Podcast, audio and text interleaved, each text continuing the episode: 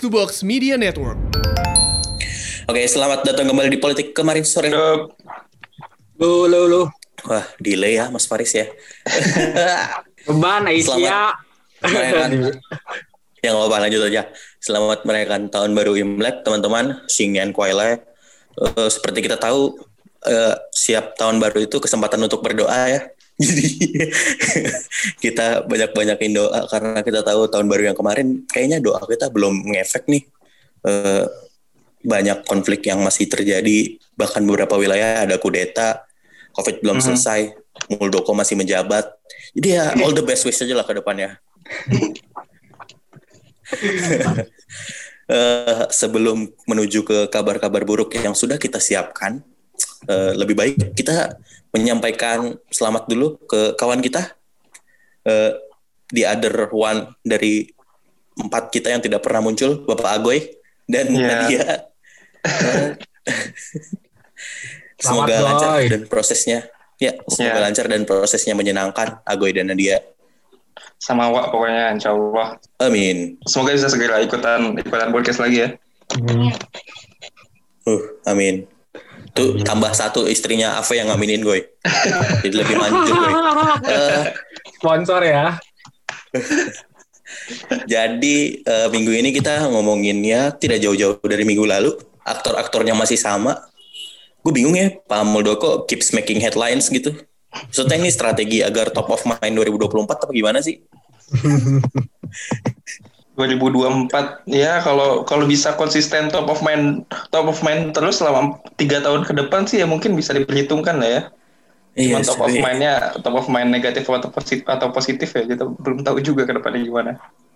Nggak masalah. Ya, Prabowo negatif 4 tahun pemilu bisa positif kok dia.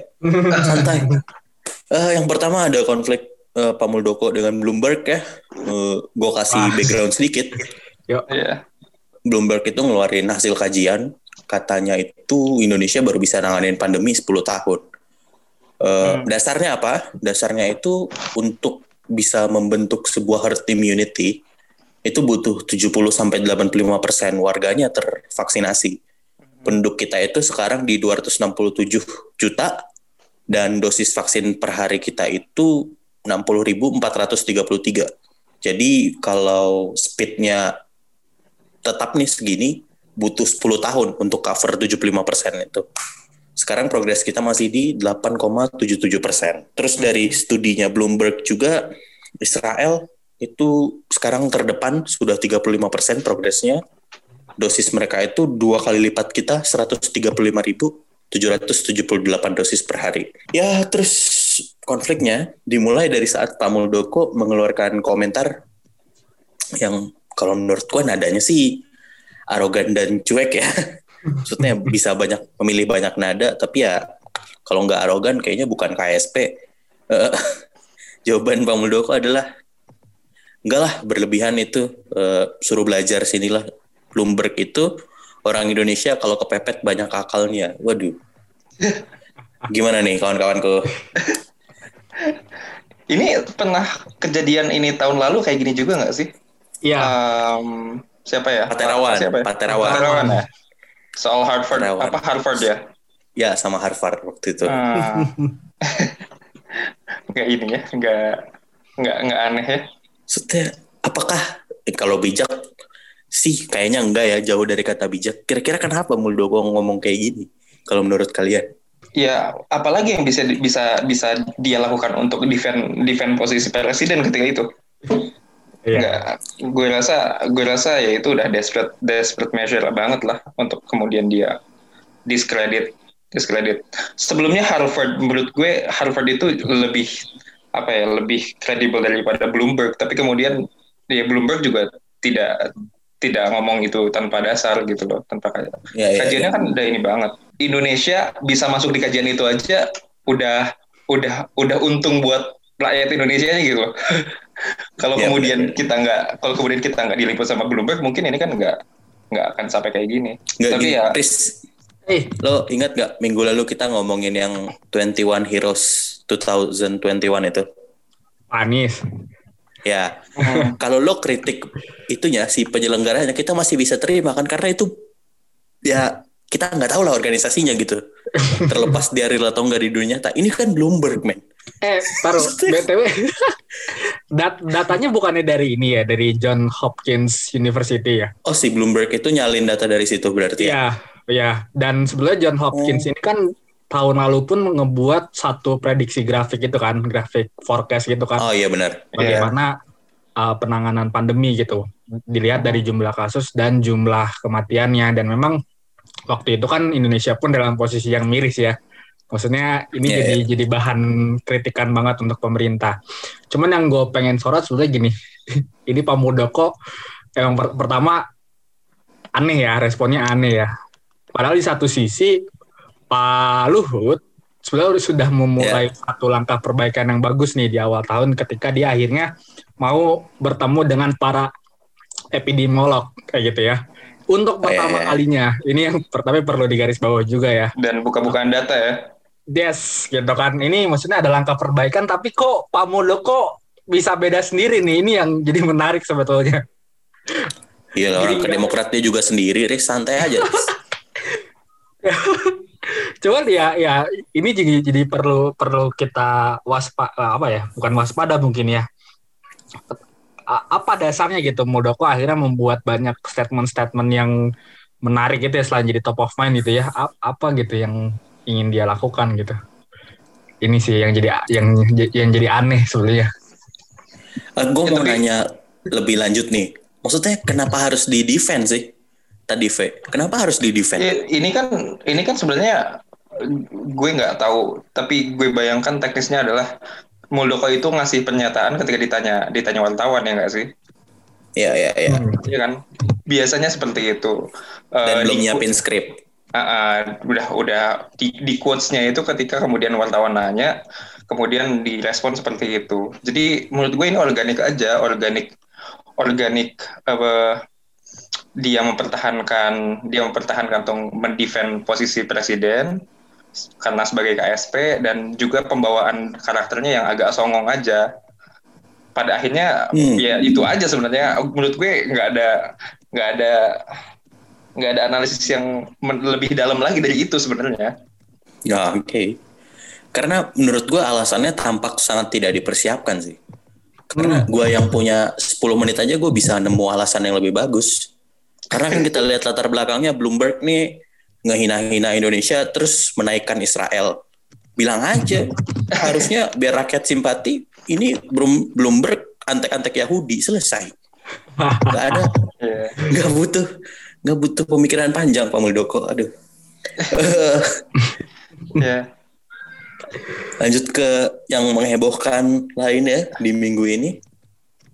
Sebelum kita analisis ini real atau tidak, mari kita dengarkan latar belakangnya.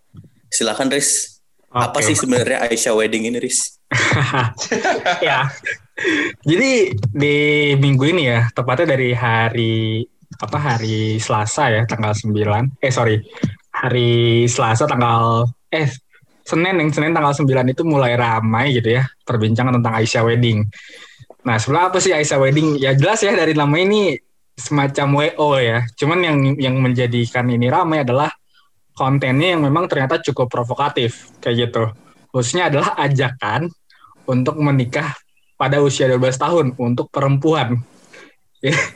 Ini apa ya, tanggapannya sangat-sangat berbagai macam ya, tapi memang cenderung kontra kayak gitu, karena kayaknya belum pernah ada yang mengkomunikasikan untuk ajakan nikah umur 12 tahun gitu ya, yang mana terlalu muda gitu ya. Terlalu muda kayak 12 tahun lu masih SMP nggak sih? SD malah ya, mungkin yang masih SD, baru lulus lah ya. SMP kayaknya. SMP ya awal ya, kayak gitu. Dan ini akhirnya banyak jadi perbincangan. Cuman setelah dilihat lagi gitu beberapa hari dari berbagai analisis, ternyata ini mengandung ini ya, aneh gitu, aneh karena kok tiba-tiba muncul gitu ya setelah ditelaah beberapa hal gitu ya terkait websitenya, terus juga perbincangan ini dimulai dari mana. Ternyata ini adalah salah satu propaganda sih kayak gitu, walaupun sampai hari ini belum ketemu nih siapa inisiatornya. Jadi kalau kita bicara beberapa kasus itu kan beberapa isu ternyata ada orang di baliknya gitu ya. Cuman ini bener-bener apa ya, pertarungan di dunia maya aja gitu yang nggak jelas siapa yang mainin gitu sebetulnya. Mungkin brief singkatnya kayak gitu. Karena sebenarnya sudah cukup aneh ya, maksudnya WO Islami tapi going mainstream dengan website dan sosial media. Menurut gue udah aneh sih itu. Emang biasanya going publiknya pakai apa, Dan? Bro, pernikahan Islam mah goingnya base, bro. Maksudnya dari lingkaran-lingkaran. Iya. Lu gak akan bikin website. Dan websitenya gak ada nomor WhatsApp-nya. Wah, itu red flag sih. Iya, bener. Websitenya itu aneh sih. Ada salah satu temuan di Facebook. Ada seorang namanya... Facebooknya nih aneh juga sih Facebooknya. Mayumi Fujimoto. Intinya dia coba ngutak-ngatik websitenya. Dia juga ngajak beberapa orang untuk apa ya, untuk mengecek gitu ya keaslian si website ini. Ternyata website ini menunggangi WO yang asli gitu. Dan sama nama Aisha Wedding ini ternyata udah ada yang menggunakannya gitu ya sebagai WO. Dan dia juga punya website sendiri. Gitu dengan ya. Logo yang sama? Oh enggak. Nggak menggunakan, tapi namanya dicomot aja kayak gitu. Ada gitu kan, dimana kan ini kan bahaya ya, akhirnya bisa menimbulkan fitnah untuk yang pemilik aslinya. Pertama itu terus juga yang aneh adalah selain tadi kata Dani bener, kontaknya pun aneh di websitenya ini nggak ada kontak yang jelas gitu tertuju kemana, hanya ada website dan juga emailnya aja gitu. Dia nggak punya apa ya, semacam CP dan sebagainya. Jadi agak apa ya, kok terlihatnya tersembunyi, ini orang jualan tapi kok sembunyi-sembunyi gitu. Jadi agak aneh gitu ya, ini bisnis atau apa gitu. Dan memang ketika dicoba itu, si bagian websitenya ini dilindungi gitu lah. Jadi ada beberapa orang yang nyoba, ketika ngeklik itu beberapa fitur, ketika ingin ngeklik lagi, nggak bisa. Timbul error ini loh, tulisan yang 404 kayak gitu. Ya. Nah, berarti itu cuma sebatas landing page ya? Yes, jadi kayak cuman apa ya, mungkin legitimasi aja ya.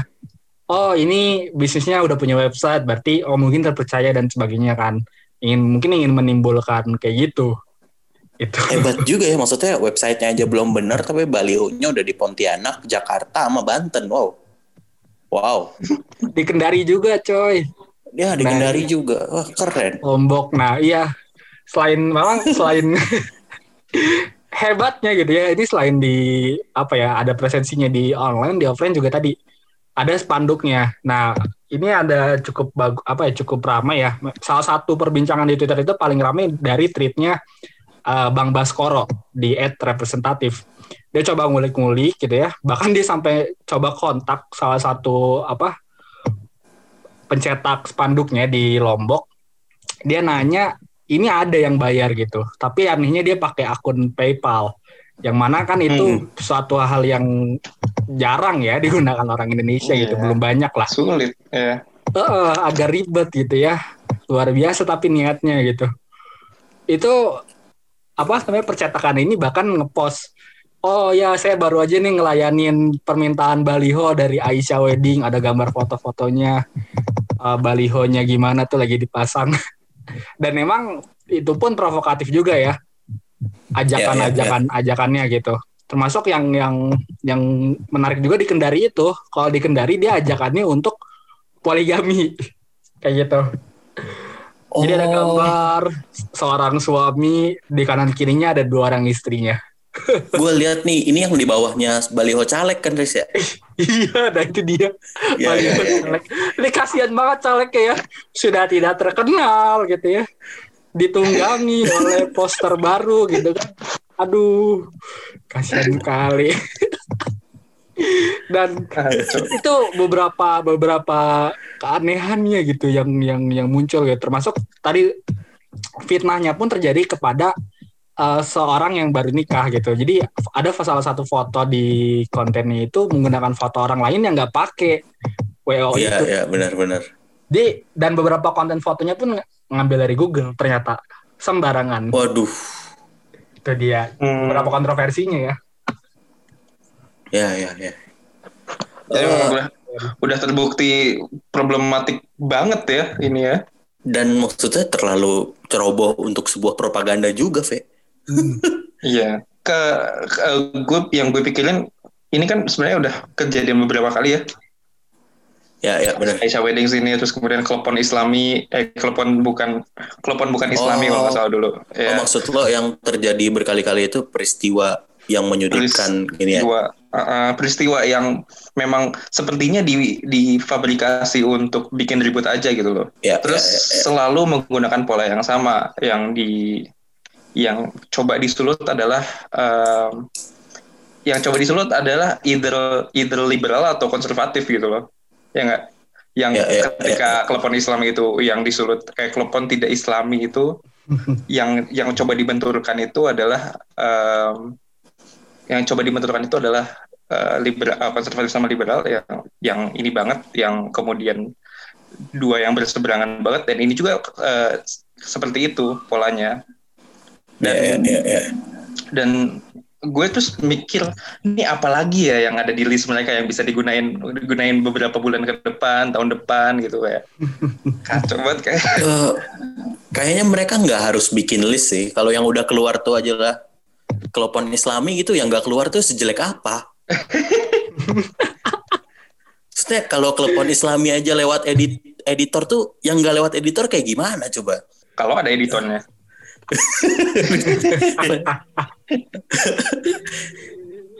Ya, tapi kayak itu yang poligami itu ada di websitenya Aisha Wedding itu, terus atau itu di yang banner itu? Gue baru ngeceknya di banner aja, Fe. Tapi di bawah banner itu ada Aisha Wedding kan, Des? Di bawah kanannya kalau nggak salah. Ya ada satu ini gitu, Fe.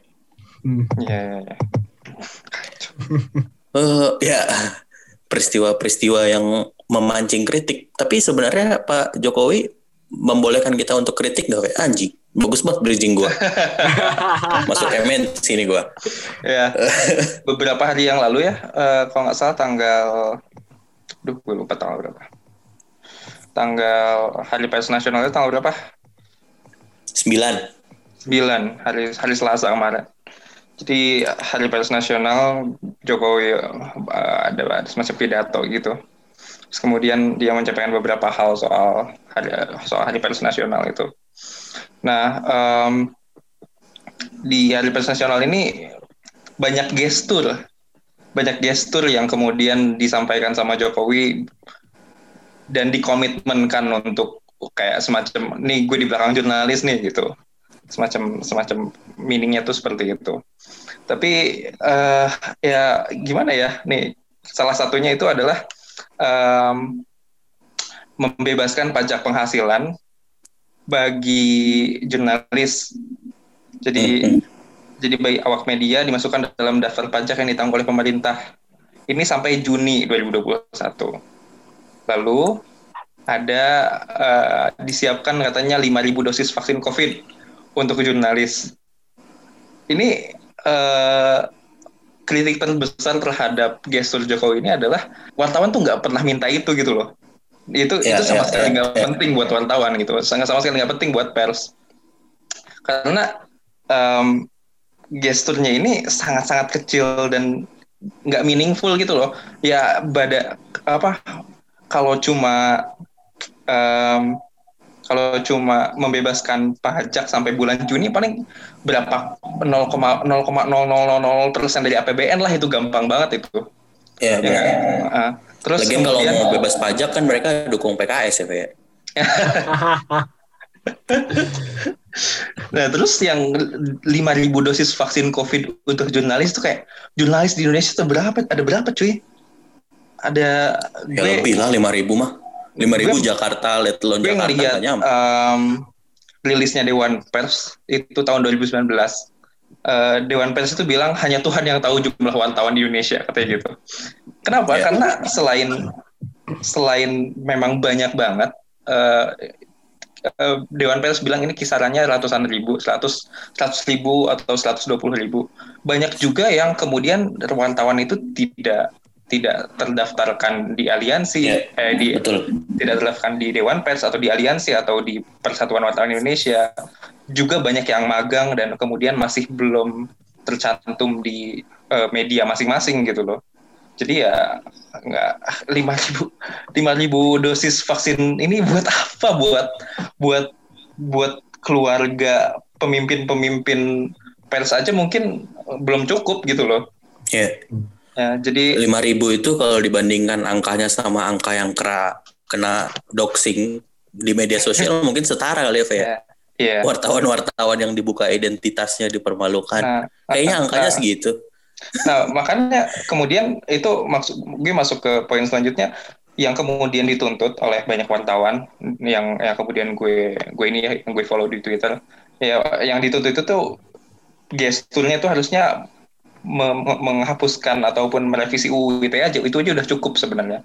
Komitmen itu sudah cukup untuk kemudian Jokowi punya gestur yang lebih baik untuk jurnalis gitu, untuk wartawan, karena kalau baca beberapa laporan LBH, Komnas HAM, aliansi jurnalis independen dan segala macamnya, banyak banget justru pandemi ini dari 2019 kan ini ya,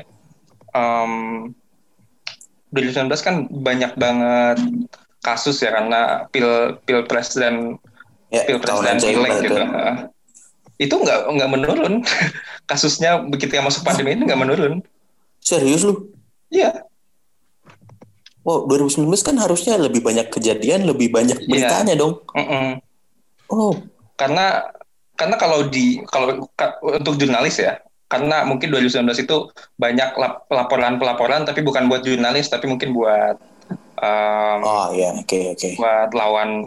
buat oposisi ya, atau lawan politik dan segala macamnya.